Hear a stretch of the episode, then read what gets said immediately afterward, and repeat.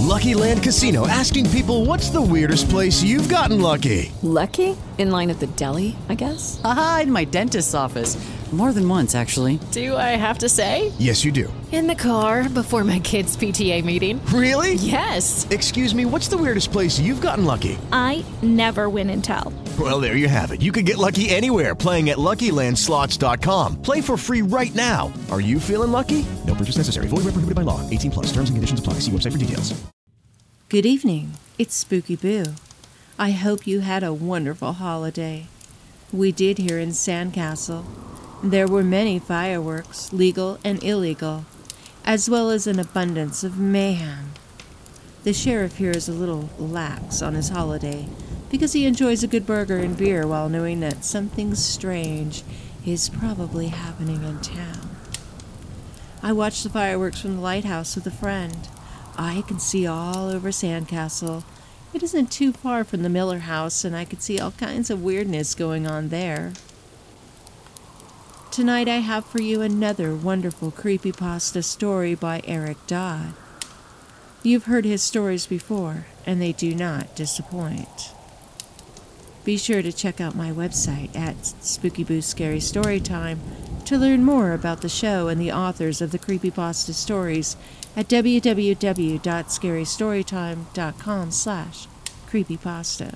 The podcast awards are now open for listener voting. Sign up at www.podcastawards.com to vote for your favorite podcaster. You'll find Spooky Boo's creepypasta and true scary stories in the storytelling drama section, as well as so many other great podcasts to vote for. Voting is free, but sign up is required to keep the votes unique. Before I begin, I'd like to thank my listeners and Patreon members for their support, including 933 The Volt, Bubble Slayer, Ivy Iverson, Oliver, and PA Nightmares. The show would not be possible without the support of patrons and listeners. If you would like to listen to the show commercial free, visit www.patreon.com slash spookyboo where you will get the commercial free podcast and other goodies. You'll find other ways to support the show at scarystorytime.com. Come with me and watch Creature Features on Saturday nights in their YouTube chat room.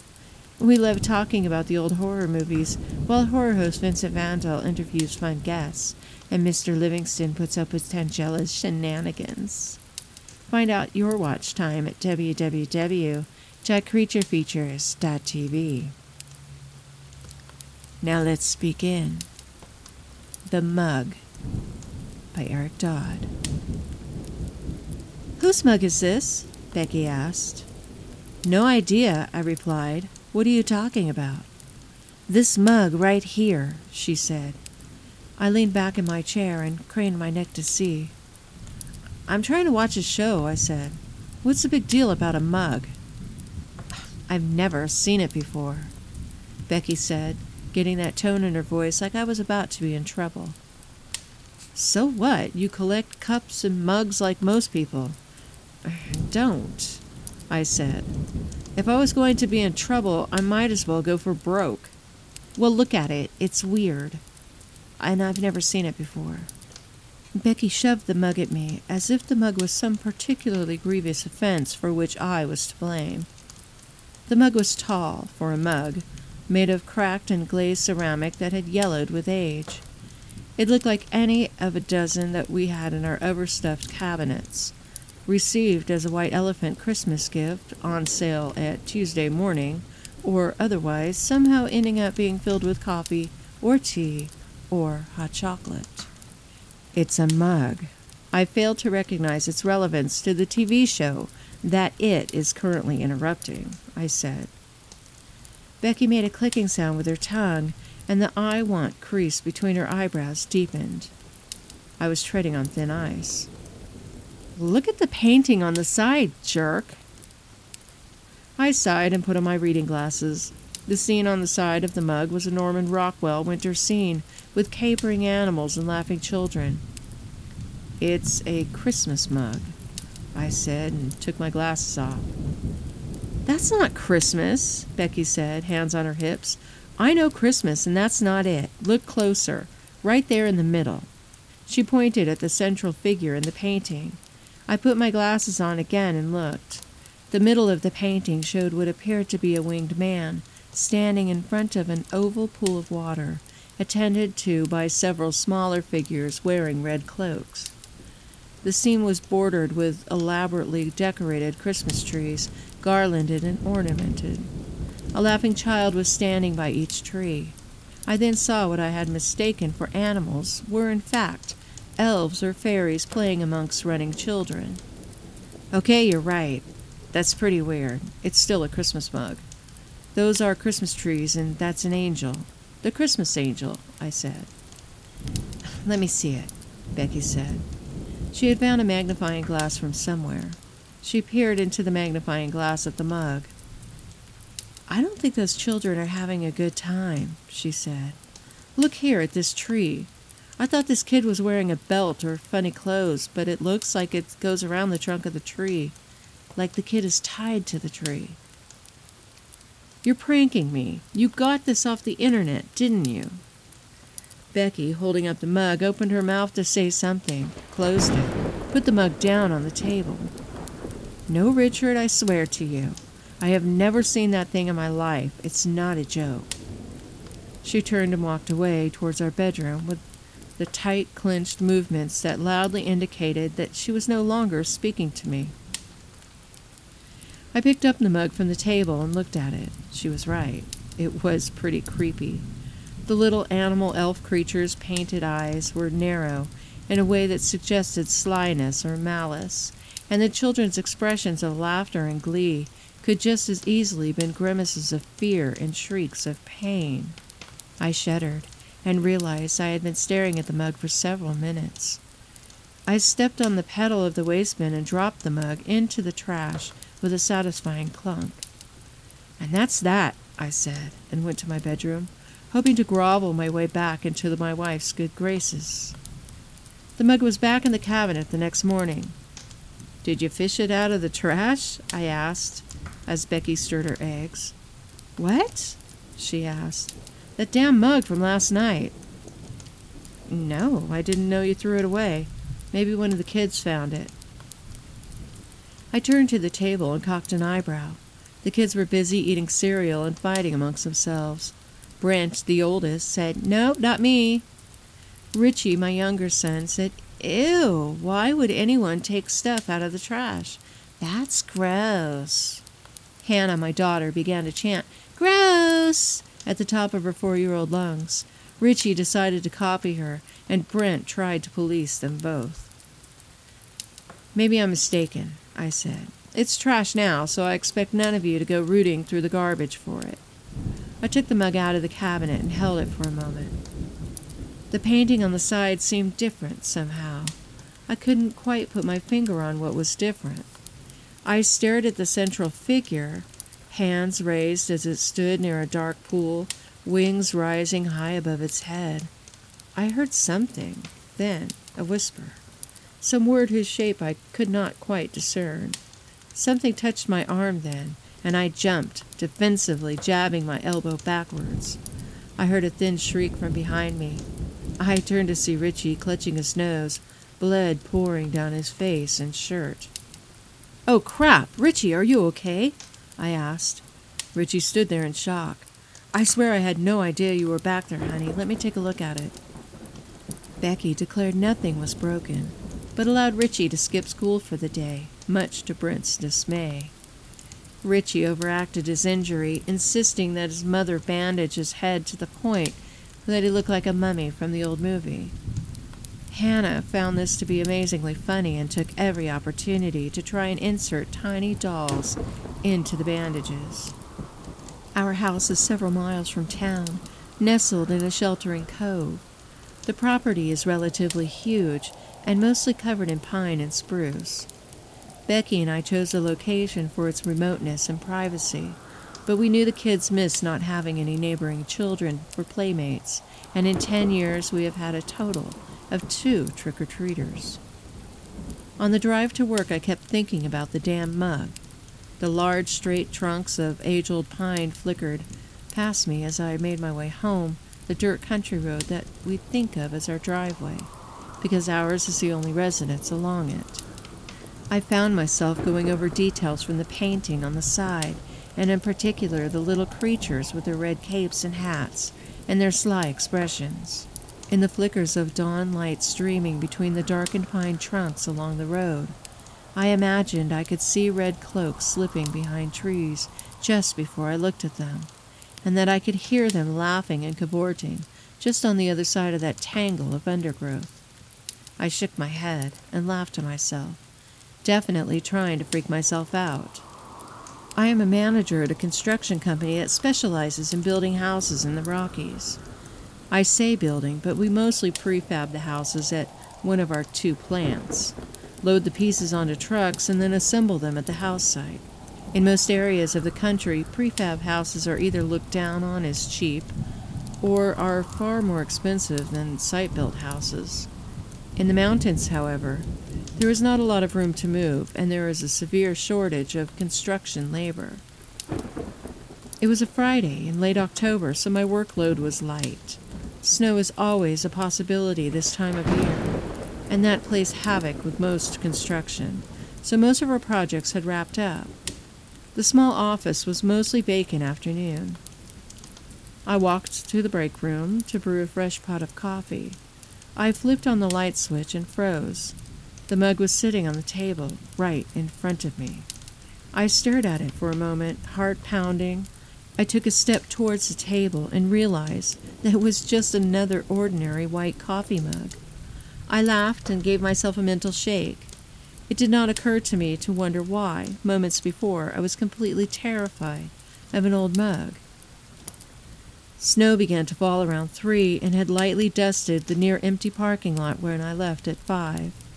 Becky had texted me to pick up milk, bread, cereal, and other staples on my way home, in case the storm became as bad as the weather forecast predicted. By the time I turned on to the long mountain road to our house, it was past six and full dark. The snow had lessened for an hour or so, but then blew in stronger than before. I have lived in these mountains for years, so my truck was well equipped for those conditions, with snow tires, fog lights, and an extra light bar on the roof.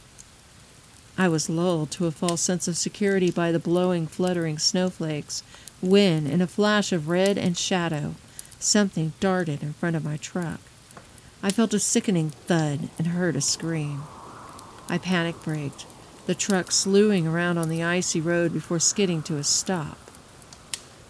I shoved my door open and jumped out onto the roadway, nearly slipping on the ice. Hello! I called out. I walked to the front of my truck, nausea creeping up in my throat for what I knew could only be a scene from a nightmare. In the harsh glare of the headlamps and fog lights, there was nothing. Snowflakes ticked down onto the unmarred white of the road and steamed against the headlights. Frantically, I scrabbled for a large flashlight I kept next to my seat. I fumbled it on and flashed it around underneath my truck. Nothing. I walked around the truck to the rear. Still nothing. Movement caught my eye, and I turned to look down the road to my right. There, on the snow covered road, was a pool of blood, nearly black in the dim light. I took a step towards it, and the red pool moved. It moved a second time before I realized the red was a ragged swath of cloth, wadded and partially frozen into the snow and ice on the road. I kicked at it with my boot, just to be sure, and it rolled limply away at my touch, flapping in the storm's stiff wind. I let out a breath that I had been holding for hours, passed a shaky hand across my forehead, and walked back to the truck. I saw them moving amongst the trees the rest of the way home. In my mind, every time a cloaked figure darted alongside the road, my pulse quickened and my hands clenched the wheel, until I drew close enough to see that the shape was only a bobbing tree limb or swirling snow. I cursed them under my breath anyway, knowing full well my mind was playing tricks on me. Becky met me at the door with a worried look. You're over an hour late. What took so long? Deer jumped in front of me, I lied. I thought I hit it, so I got out to look. I didn't see any damage, so I must have grazed it. Oh dear. Becky said with a serious look upon her face. Ha, you should take up a career in comedy. Becky burst out laughing, and we went to the kitchen and sat down for dinner. The mood was light, and the children were excited about the snow. Daddy, the weatherman says it's going to be a blizzard, Brent said. I cast an inquiring eye at Becky. That's what the weatherman says. Earliest blizzard in 20 years. Might be a long weekend, Becky said.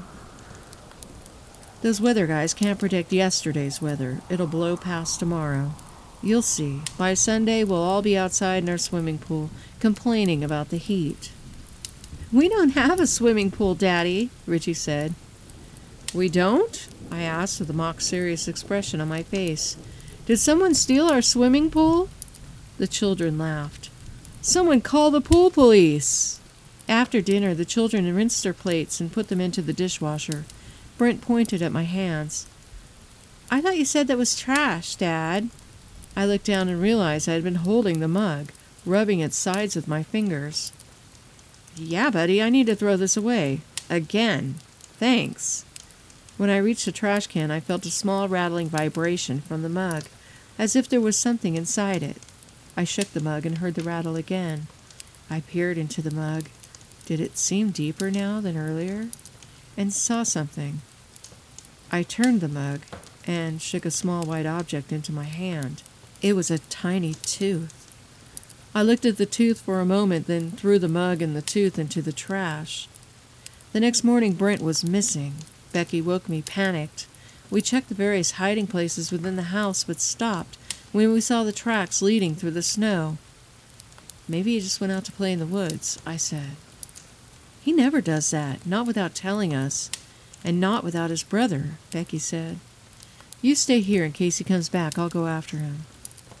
I shrugged into my heavy overcoat and my waterproof boots, feeling the tendrils of a bad headache slip around my brainstem. If anything, the storm had strengthened during the night, and visibility was poor in the woods. Over thirty inches of snow had fallen in the night, and drifts were as high as five feet in some places. If he had fallen into a drift, I couldn't think about that. Not with Brent. The tracks led deeper into a forest landscape made alien by the snow. The forest was alive with the crashing sounds of snow falling from trees and the cracking of branches unable to bear the additional weight. It sounded, at times, like a low, chuckling laughter. I crested on a small rise and saw a splash of red in a low clearing below me. For a moment I thought it was one of the creatures from the mug. As I drew closer, I saw it was Brent's red toboggan. Brent! I called. He moved, turning towards me. He was sitting on a small tree trunk huddled against the cold. I hurt my ankle, Daddy, he said, face upturned to mine, lips purplish. Can you walk on it? I asked. He nodded. Why in the world were you out here? You could have died, son, I asked as we slowly hobbled back to the house. They wanted to play, Daddy. Who wanted to play? I asked, knowing and dreading the answer. There was a bunch of kids outside this morning. I saw them through my window. They waved at me. They asked me to come out and play, so I did. I followed them out to the woods, but I couldn't find them. they were just gone. I'm scared, Daddy. I got all the way out here and twisted my ankle, and when I sat down on that log, I looked around for them. There they were, but there's no tracks in the snow. How could that happen, Daddy? I stopped just outside view of the house. I don't know. Maybe you were still half dreaming.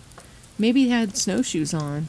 I do know one thing. Don't tell your mom anything about this. Keep it between us. Tell her you just decided to go play in the snow. And don't go outside anymore. Not alone. Not with your brother or sister unless I'm with you. Brent nodded his understanding. Becky expressed her anger with Brent quietly when we arrived at the house. She checked Brent's ankle, declared it sprained, and sent him straight to his room with a firm grounding. No electronics, no books, sit on the bed and be bored. Brent shuffled meekly upstairs, and Becky glared at me as if it were my fault. He said he just went outside to play, I said. It's in the middle of a blizzard, Richard. He's old enough to know better. The weather guy says it's the worst early fall storm in ten years. I don't want them going outside at all. It's too dangerous. You can't see farther than your fingers out there. I nodded, but I didn't share my own reasons for agreeing with her. The power went out around noon. The lines to our house were buried, but some of the larger lines weren't, so power outages were an expected part of winter in the mountains. I had bought a nice diesel generator from a liquidation auction a few years ago and had installed it in a shed behind the house. I keep a week's worth of diesel fuel in a tank near the shed. The property counts as a farm, and so long as I didn't put the specially dyed farm diesel into my truck and get caught, I pay about half what I wouldn't have to pay at the regular pump. The switch over to generator power was manual, but not terribly difficult. After the lights had been off for an hour, Becky and I decided they weren't coming back on for a while, so I bundled up and trudged through the ever deepening snowdrifts to the shed. The generator coughed into life on the third try, and I winced as my head throbbed in time with the noise. I checked the fuel level, the exhaust vent, and the breaker panel. I turned to walk back to the house, but when I tried to push the shed door open, it wouldn't budge.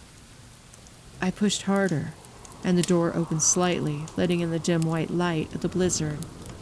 I heard a childish laugh and saw Brent run past the slitted doorway. Hey, Brent, quit screwing around. I have to get the power on in the house. More laughter.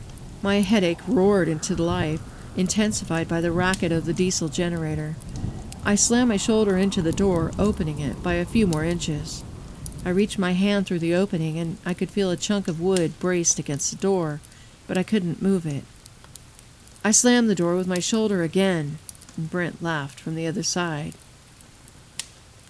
The door shuddered as he kicked it back at me, hitting me in the face. I pulled back in shock for a moment, and then the red fog of my temper overtook me. I'm not a violent man. This is due to years of patient, studied effort.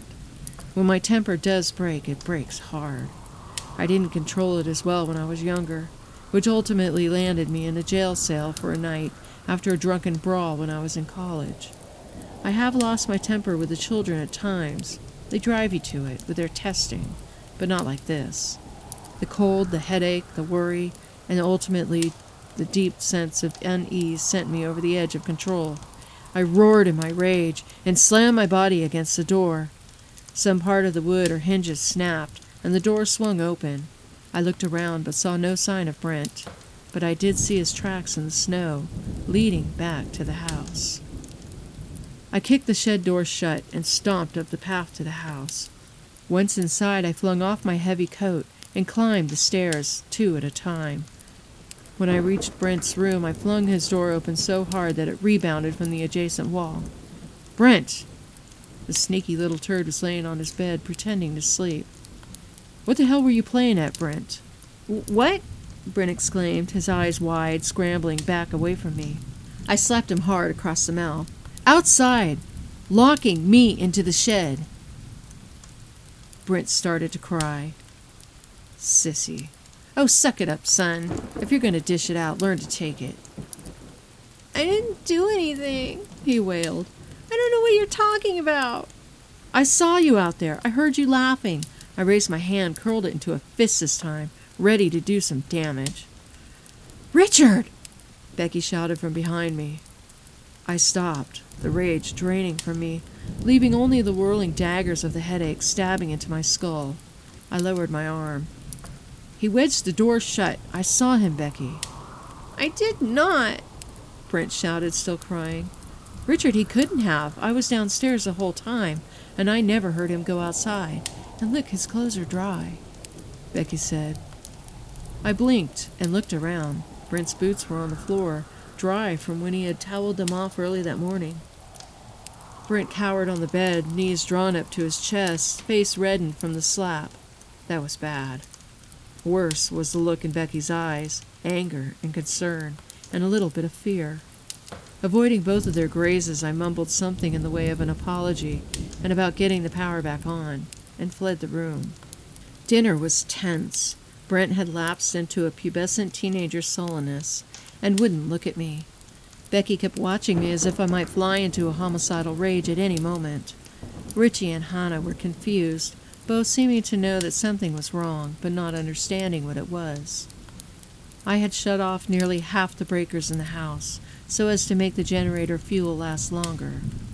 We ate quietly in the sparse dim light. Afterwards, Becky suggested everyone go to bed early, and as a true sign of something being wrong, nobody complained. I awoke with a start from some vague nightmare of something reaching towards me with terrible fingers, drenched with sweat and wrapped in layers of sheets and blankets. I lay there for a moment, pulse racing, trying to remember the dream. I rarely remember my dreams, and the last memorable nightmare I had was prior to Brent's birth. I rolled over and tried to go back to sleep, but realized I had to pee. I staggered to the dark bathroom by feel and memory. I made my way back to bed and froze. Laughter, thin and childish, coming from upstairs. I heard the laughter again as I quietly climbed the stairs to the second floor. Hannah, what are you doing up? I asked my daughter, somehow knowing the answer and dreading it. She giggled and looked up from her spot on the floor. The little people's funny, Daddy, she said and smiled at me. In her outstretched hands were the mug. It's way too early to be up and playing, Munchkin. I gingerly took the mug from her hands and put it on her dresser. I picked her up and put her back into bed and kissed her forehead. It's still sleepy time, so you be a good girl and go back to bed. Night night, Daddy. I love you, she said as I closed the door.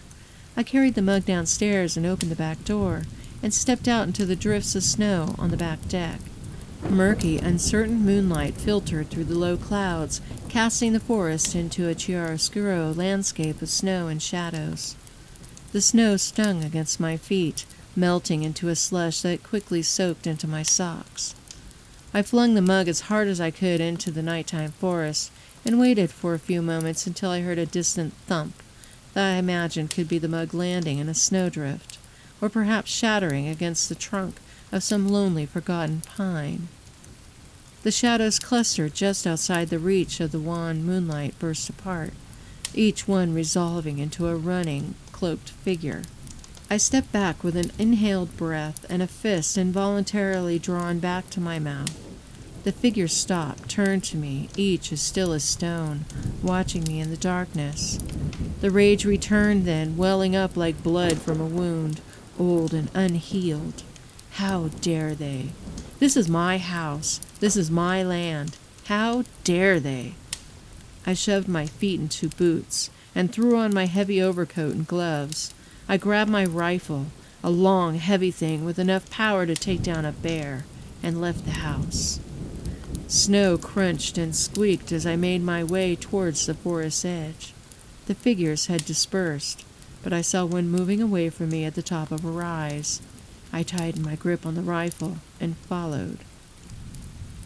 Minutes or hours passed. I cannot rightfully say how long I stumbled along those snowy paths in the darkness. At some point, I realized that I should have brought a flashlight. I should have told Becky. I should have stayed home. Whenever those thoughts came to me, they were quickly banished by a cloaked figure beckoning to me from behind a tree, and later, after I fell into a snowdrift, laughing at me kicking me in the ribs and dancing just out of reach. When I reached the clearing, I was exhausted, soaked with sweat, and freezing. My vision blurred, two scenes superimposing themselves, until I admitted to myself what I was seeing. The clearing and the pool was a scene from the mug. An array of short conical spruce trees stood at the edge of the clearing. In front of and between stood ranks of small figures whose cloaks appeared black in the silvery moonlight. Yet I knew those cloaks were red, red as blood. The dark figures standing at the edge of the pool did not frighten me as much as the pool itself. It was small and appeared shallow, but its black waters should have long frozen at these temperatures. I trudged forward, using my rifle for support, past caring about the snow and dirt fouling the barrel. When I reached the pool's edge, I saw its dark water slowly lapping at the edge. I realized that despite my fear, I was very, very thirsty. I looked to my left, where the white mug hung. I sighed and sank to my knees, sunk the mug, which was rattling again, into the gently moving waters. filled the mug to the brim, brought it to my lips, and drank deeply. It was fantastically refreshing. I scooped more water from the pool and drank again and again. On my fourth drink, water dribbling from my chin and soaking my nightshirt. A chance break in the cloud cover allowed light from the gibbous moon, a direct path into the pool, illuminating what lay beneath the surface. The twisted and hacked limbs looked blue in that light, dead eyes reflecting the moonlight almost as clearly as the surface of the pool itself. I recoiled from the pool in horror and began to notice the smell of the clearing. The low temperatures had greatly dampened the odor, but there it was, the green and dripping odor of rot and putrescence, the faintly fruity odor of decay. I tried desperately to expel the fouled water that I had ingested, but my throat and stomach rebelled. I shoved two cold, numbed fingers into my mouth, but small hands grabbed my arms and pulled them back. Other hands shoved me back to the ground, kneeling on the snow, and yet others entwined themselves in my hair, pulling my head back so that I might see what resolved itself at the other end of the pool. The cold winter darkness stretched there, like the skin of the world was being pushed at some wet, thrashing thing trying to push its way through. I awoke, or perhaps became aware of myself some time later. I was sitting on my front porch in the dark. I was very cold. I stood up, brushed the snow off my pajama pants, and went inside. I took off my boots and overcoat and turned to walk upstairs when my foot clinked off something on the floor. The mug sat on the floor, smooth and dry, glinting in the dim light from the kitchen. I picked up the mug and placed it on the kitchen counter. I found Becky's magnifying glass in a drawer and looked closely at the figures on the side of the mug. Their crude lines flowed and circled as they danced and ran in the snowy woods, chasing the herding children into the central clearing.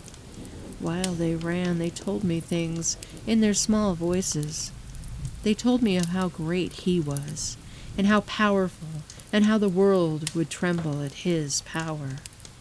They showed me the sacred ceremony, how the children were tied and bound to the trees, and how the children's living organs garlanded the trees as an offering to his majesty, to quicken his arrival.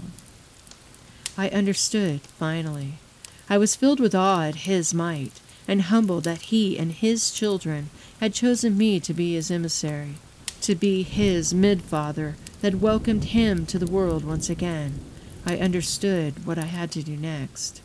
I was saddened, yet joyous. I chose the sharpest knife. The mug must be filled.